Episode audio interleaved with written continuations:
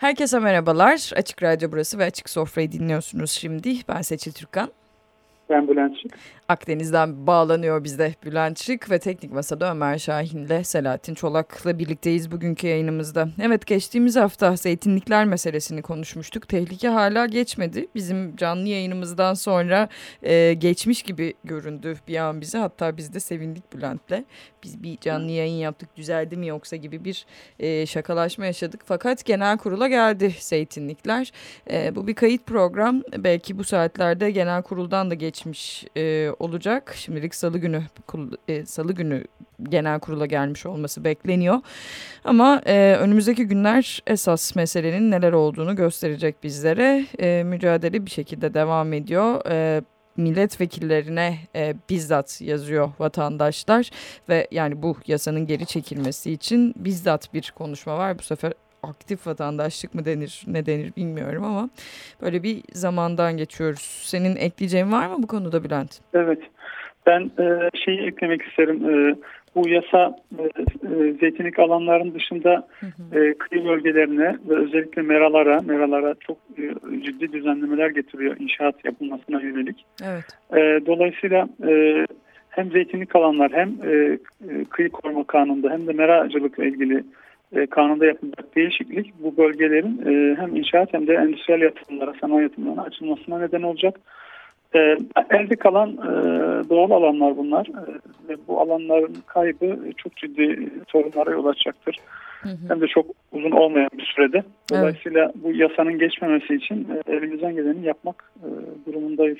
Evet, yani bir taraftan da biz demiştik demek istemiyoruz. Maalesef sürekli haklı çıktığımız bir zaman ekoloji mücadelesi özellikle hep böyle oluyor ama neler olacağını izleyeceğiz diyelim. Bugün başka bir konuyu konuşacağız biz. Gıda zehirlenmeleri hem yazın gelişiyle hem de işte havaların ısınması derken Türkiye'nin de gündemine birkaç kez oturmuş oldu. Manisa'da kışla da 1000'den fazla askerin zehirlenmesi, bir askerin hayatını kaybetmesi hatta ve ardından 1 Haziran günü de Trakya Üniversitesi Tıp Fakültesi'nde 100 kadar personelin zehirlenmesi. Yani şimdilik bu kadarıyla gündeme geldi ama yazın bir konusu olur gibi gözüküyor. Sen ne düşünüyorsun Bülent? Sen ne dersin? Tabii yaz sıcaklık artışı gıda zehirlenmeleri açısından son derece riskli bir ortam oluşturur. Bir de tabii bizim toplumsal bir geleneğimiz var, işte piknik yapmak gibi. Evet. Özellikle işte mangal yapmak. Yazın tabii havaların da iyi olması da bu daha çok yapılan bir faaliyet. Tabii orada yanımızda götürdüğümüz çeşitli yiyecekler soğukta saklanmadığı için zehirlenmeler açısından da problem oluşturacaktır. Bir aklıma gelen bir durum bu. Bir diğeri de tabii sıcaklıkların artışı su kaynaklarımızdaki çeşitli enfeksiyon ya da zehirlenme etkeni mikroorganizmaların çoğalması için de uygun ortam oluşturacaktır. Dolayısıyla iki etken hem sularla ilgili durum hem de gıdaların yüksek sıcaklıktan ötürü bozulmaya daha duyarlı olması, bakteriyel faaliyete daha duyarlı olması. Bu iki etken yaz dönemlerinde görülen gıda enfeksiyonlarını, gıda zehirlenme vakalarını gerek sulardan gerek gıdalardan artıracaktır. Yani beklenen de bir şeydir. Peki şey de etkiler mi acaba, aklıma gelen bir soru? Örneğin yazın ilk gelişiyle birlikte bir bünye alışması meselesi de var ya yaza. Hani bahardan çıkıyoruz, yani bu havalara bahar diyemeyiz elbette ama evet. Bahardan çıkıp yaza girmenin de bir bünye üzerinde böyle bir kırılganlık var mıdır yediğin şeyler konusunda daha hassas olman gerekçesiyle mesela? Yani mevsim dönemleri yani en bir etmen olur mu ya da? Yani enfeksiyon dediğimiz tabloya ya da zehirlenme tablosuna neden olmaz. Hani bildiğim kadarıyla diyeyim. Sanmıyorum. Bu mesela Manisa'daki toplu beslenme yapılan yerlerde işte bu ne diyelim kışlalar olabilir, öğrenci yurtları, ondan sonra kalabalık aileler, düğün yemekleri, işte nişan merasimleri falan gibi hani oteller, restoranlar gibi yine toplu beslenme yapılan mutfakların yoğun olduğu yerlerde biz daha çok gıda zehirlenmesi vakasının dikkatimize gelir. Yüzlerce insan etkilendiği için. Ama normalde bizim toplumda hani çok yaygındır gıda zehirlenmesi. 1-2 gün, 3 gün işte ishal olursunuz, karnınız ağrır. O zaman rapor almak, işe gitmemek dışarı çıkmamak gibi durumla bile olmuş. Siz onu ayakta geçirirsiniz. Hı hı. Oldukça yaygındır zehirlenme dediğimiz ya da gıda zehirlenmesi dediğimiz vakalar. Tabii zehirlenme dediğimiz şeyin kategorisi daha geniş. Evet.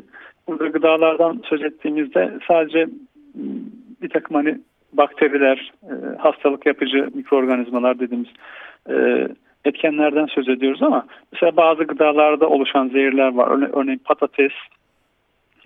patatesin çimlenmesi, o dış kabuğun üzerinde yeşilimsi bir filizin oluşması. O filizin altındaki kısım solanin dediğimiz çok güçlü bir zehir içerir. Onun yenmesi de mesela zehirlenmeye neden olur. Yine bazı bakla gibi kuru bakliyat türleri iyi pişirilmediğinde bir takım toksinler içerir. Pişirme bu toksinleri ortadan kaldırır. Yani onlar da bazı zehirlenme etkilidir. Hakeza yine bazı su ürünleri, balık cinsleri, onların bir toksonu belli bölümlerinde zehirler olur. Daha geniş ölçekte baktığımızda da bitkisel hayatın içerisindeki pek çok bitki çeşitli toksinler içerir. Bu onların hayatta kalmasını kolaylaştıran, hayatta kalmak için ürettikleri toksinler, çeşitli böcekler veya çeşitli canlılar işte beni yemesin diye ürettikleri toksinler.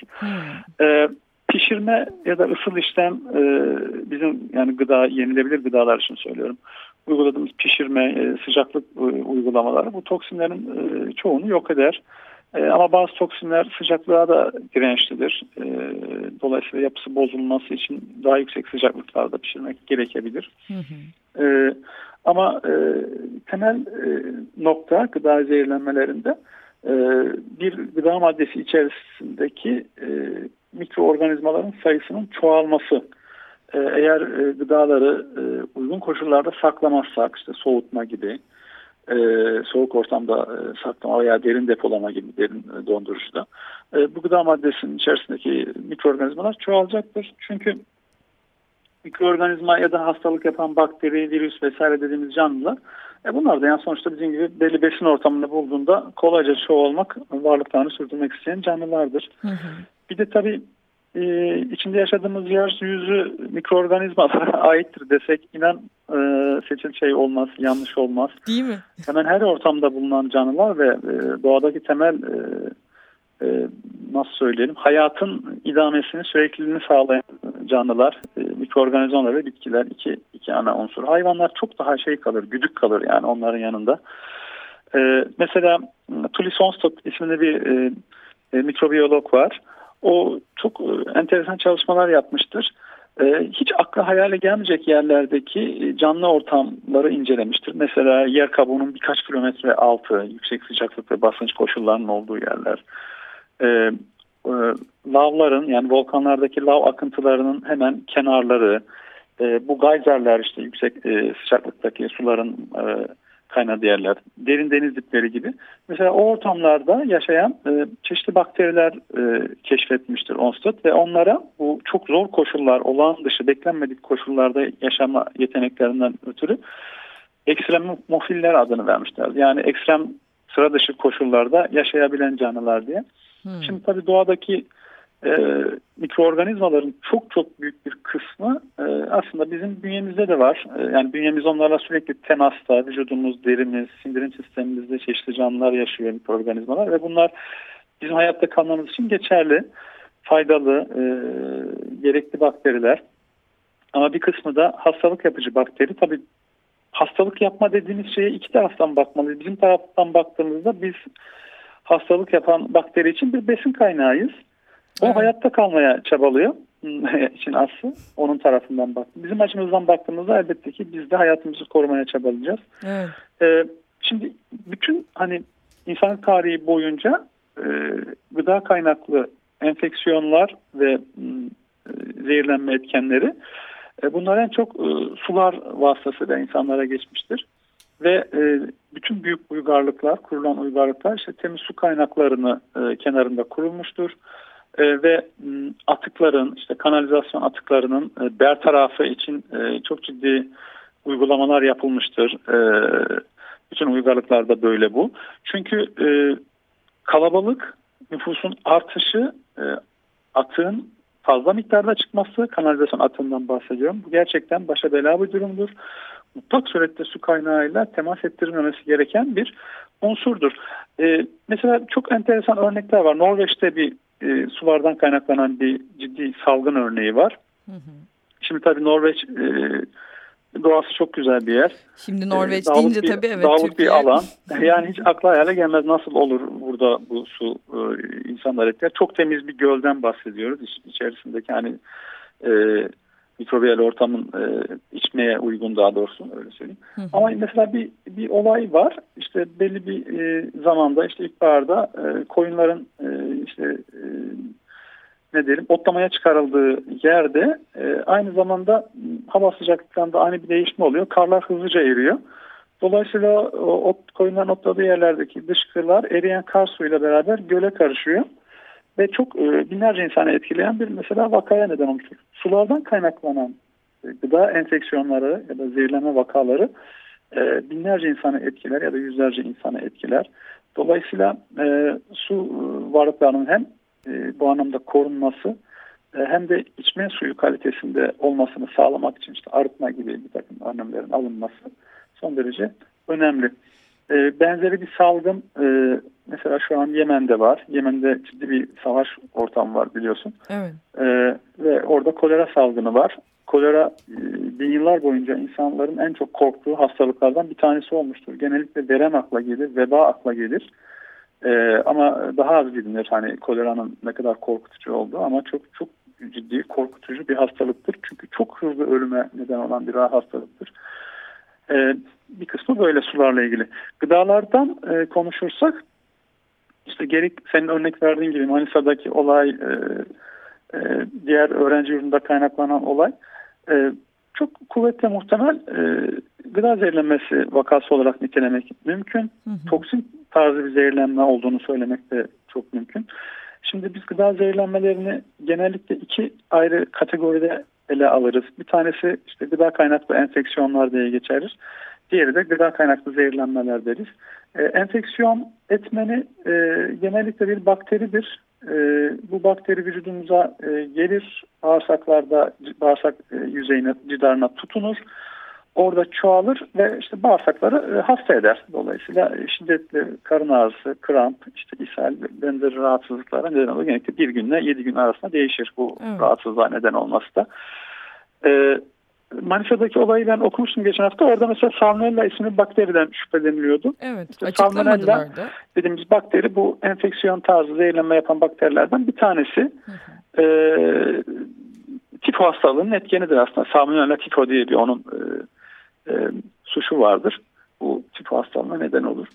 Yine bizim ülkemizde çok yaygın salmonella da akraba diyebileceğimiz bir bakteri. Shigella dediğimiz bir bakteri var. Bu da dizanteriye neden olur. Herkeste güçlü enfeksiyon etkenidir. Bağırsak enfeksiyonlarına neden olan bakteri. Yaz dönemlerinde çok görülür. Peki bunun özür dilerim lafını böldüm. Hı-hı. Bu salmonella'yı örneğin yani salmonella dendi ve devamı açıklanmadı. Fakat bir kişi Hı-hı. öldü bu askerlerden. 1000'den Hı-hı. fazla asker zehirlendi. Bir kişi öldü. Nasıl olur bu? 1'de 1 mi görülür hakikaten böyle ölümler? Yoksa o kişinin bünyesiyle bağışıklık sistemiyle mi alakalıdır? Yoksa virüsün etkisiyle mi alakalıdır bu? Şimdi ben aslında haberi de izliyorum bir yandan. Etkenin ne olduğu tam açıklığa kavuşmadı, açıklanmadı. Aslında şu zamana kadar kesinlikle belli olmuştur. Onu söylemek mümkün. Salmonella mı yoksa başka bir etkenden mi kaynağı? İlk bulgu ya da ilk açıklama salmonella olduğu üzerine geldi kuşku olarak. Evet. Tabii her insanın duyarlılığı farklı. Bağışıklık sistemi zayıf olan insanlarda ender de olsa ölüm olur. Şimdi bu tip rahatsızlıkların kolera örneğinden çok tehlikelidir. Çok ciddi ölümcül bakteridir. Ama yani antibiyotik tedavisine çok şiddetli yanıt verir vücut. Yani antibiyotik tedavisiyle kurtarmak mümkündür insanı. %1'in altındadır genellikle ölüm oranları bu tip enfeksiyonlarda. Ama dediğim gibi her insanın duyarlılığı farklı. Belki o hayatını kaybeden kişinin bağırsaklarında başka sorunlar da vardı ve bu şiddetlendirdi bu enfeksiyon durumu. Büyük ihtimalle de öyledir. Yani ya bağışıklık sistemi çok zayıftır ya da başka tip rahatsızlıkları da vardır. Bu onu şiddetlendirmiştir. Böyle düşünmek gerekir. Dediğim gibi hani bu tip enfeksiyonlar tedaviye yanıt veren enfeksiyonlardır. Çabuk hani tedavisi mümkündür bir sağlık kuruluşuna başvurulduğunda. Eğer bir sağlık kuruluşu yoksa doğadayız. Ne yapacağız? Mutlaka gölden ya da bir su kaynağından elde ettiğimiz suyun kirli olduğunu düşünmek zorundayız. Yani akla gelmeyen, burada şimdi zaman yetmez, yüzlerce bakteri var. Cryptosporidium var örneğin, çok bulunur sularda. Campylobacter dediğimiz bir bakteri var. Su kaynaklarının büyük bir çoğunluğunda bulunur. Ama yani suyu 20 dakika kaynatmak bu önlem için yeterli. Suyun içerisindeki bu mikroorganizmaları yok edecektir. Dolayısıyla mutlaka kaynatma gerekli. Eğer herhangi bir dezenfeksiyon, klorlama vesaire bir takım işlemler yapılıp da içme suyu elde edemiyorsak. Şüpheli durum. Bazı için bakteriler klorlamayla da ölmüyor ya da bazı mikroorganizmalar. Mesela işte Cryptosporidium dediğimiz bakteri protozoadır. Sularda klorlamayla yok edilemez. Dolayısıyla bütün mesele o suyu temiz tutmaktır. Yani kaynağında temiz tutmaktır. Bu önemli. Zehirlenmelerin bir diğeri toksik zehirlenmelerdir. Yani toksinlerden kaynaklanır ve bu toksinlerde şöyle bir şey, mesela gıdalara bakteri bulaşır. Gıda onun için besin ortağıdır. Çoğalır. Çoğalma esnasında bir tip atık ya da yan ürün olarak da toksik kimyasallar oluşturur. İşte yani toksin dediğimiz zehirlenmeler. Hatırlarsın, yine biz programda ele almıştık. Bundan yaklaşık bir buçuk ay kadar önce Adana'da bu toksin tarzı zehirlenmelerden Clostridium botulinum diye bir bakteri botulizm hastalığından neden olur. Onun zehirlenmesi çok ciddidir. Evet. Bunun yanı sıra çok yaygın. Mesela bizim burnumuzda çok bulunur, burun mukozamızda ve stafilokok dediğimiz bir bakteri var. Dolayısıyla burun karıştırma hastalığı olan aşçılar, restoran çalışanları biraz şey olacak ama komik bir şey ifade gibi oldu. Onlar stafilokok dediğimiz bakteriyi pek çok yere bulaştırır. Özellikle işte süt ürünleri, hayvansal ürünleri, etki vesaire, ondan yapılan yemekler uygun koşullarda da bekletilmeden hazırlanmışsa veya uygun koşullar sağlamamışsa bu bakteri hızla çoğalıp toksin oluşturur. Toksin tarzı zehirlenmeler, vücudumuza tabii bu zehri alma durumundayızdır. Ya gıdada çoğalmıştır bu zehir, bakteri sayısı arttıkça. Çok daha şiddetlidir. Etkisini daha çabuk gösterir. Dolayısıyla biraz daha vahim bir hastalık tablosu oluşturur diyebiliriz. Ama yani gıda kaynaklı hastalıklar, gerek enfeksiyonlar gerekse zehirlenme kategorisinde incelediğimiz hastalıklar, bunların çoğunun tedavisi vardır. En ağır tablo işte Clostridium botulinum dediğimiz hastalığın, botulizm dediğimiz hastalığın yol açtığı işte toksin tarzı bir zehirlenme tarzıdır. Onun bile tedavisi mümkündür yani, uzun sürse de.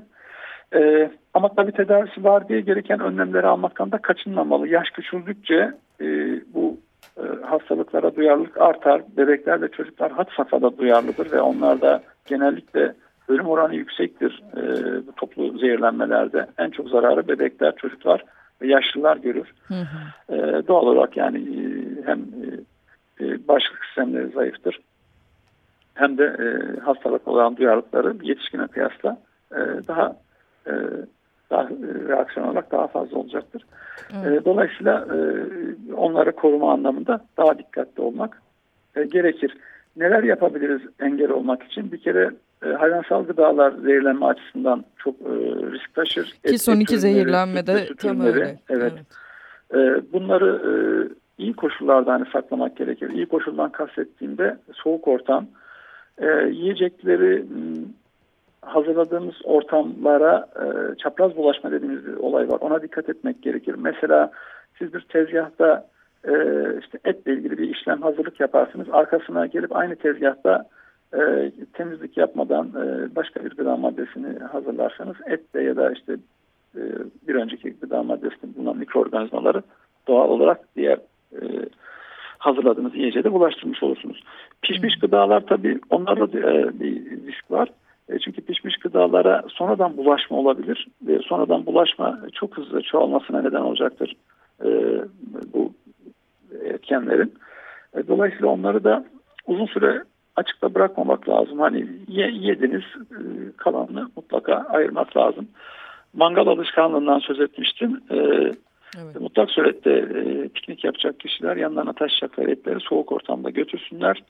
Birkaç saat yaz sıcağında o ürünlerin kalması kesinlikle zehirlenme açısından bir risk doğuracaktır. Aktaracaklarım benim bu kadar. Evet. Şimdilik en çok et gibi görünüyor. Et ve süt ürünlerinde gibi gözüküyor. Bu toplu zehirlenmeler de enteresan gözüküyor bence Bülent. Tekrar bir gelişme olursa ben bir geri dönelim derim. En azından bir açıklama Tabii. olursa. Nedeninin açıklanmaması da enteresan. Zaten hani açıklanmıyor olması nedeniyle belki bu kadar çok soru işareti oluşturuyor. Neden oldu bu zehirlenmeler? Çok da alışık olduğumuz bir şey değil. Zira kamu kurumlarında böyle zehirlenmeler. Tekrar konuşmaya devam edeceğiz. Başka sorular da var. Aslında bize şeker ve tuz konusunda da konuşun gibi önerilerde bulunmuş dinleyicilerimiz. Geçtiğimiz günlerde tamam. gördüğüm. Evet. Bize sorularınız varsa iletebilirsiniz. Biz bugünlük bitireceğiz programı şimdilik. Haftaya konuşmaya tekrar devam edeceğiz. Ben Seçil Türkan. Ben Bülent Çık. Teknik Masa'da Ömer Şahin ve Selahattin Çolak'la birlikteydik bu haftaki yayınımızda. Bizi takip etmek için Açık Sofra adresine bakabilirsiniz Twitter'da. Aynı zamanda Facebook üzerinden de. Şimdi bir parça dinleyeceğiz. Haftaya tekrar bu saatte buradayız. Şimdilik hoşçakalın. Hoşçakalın.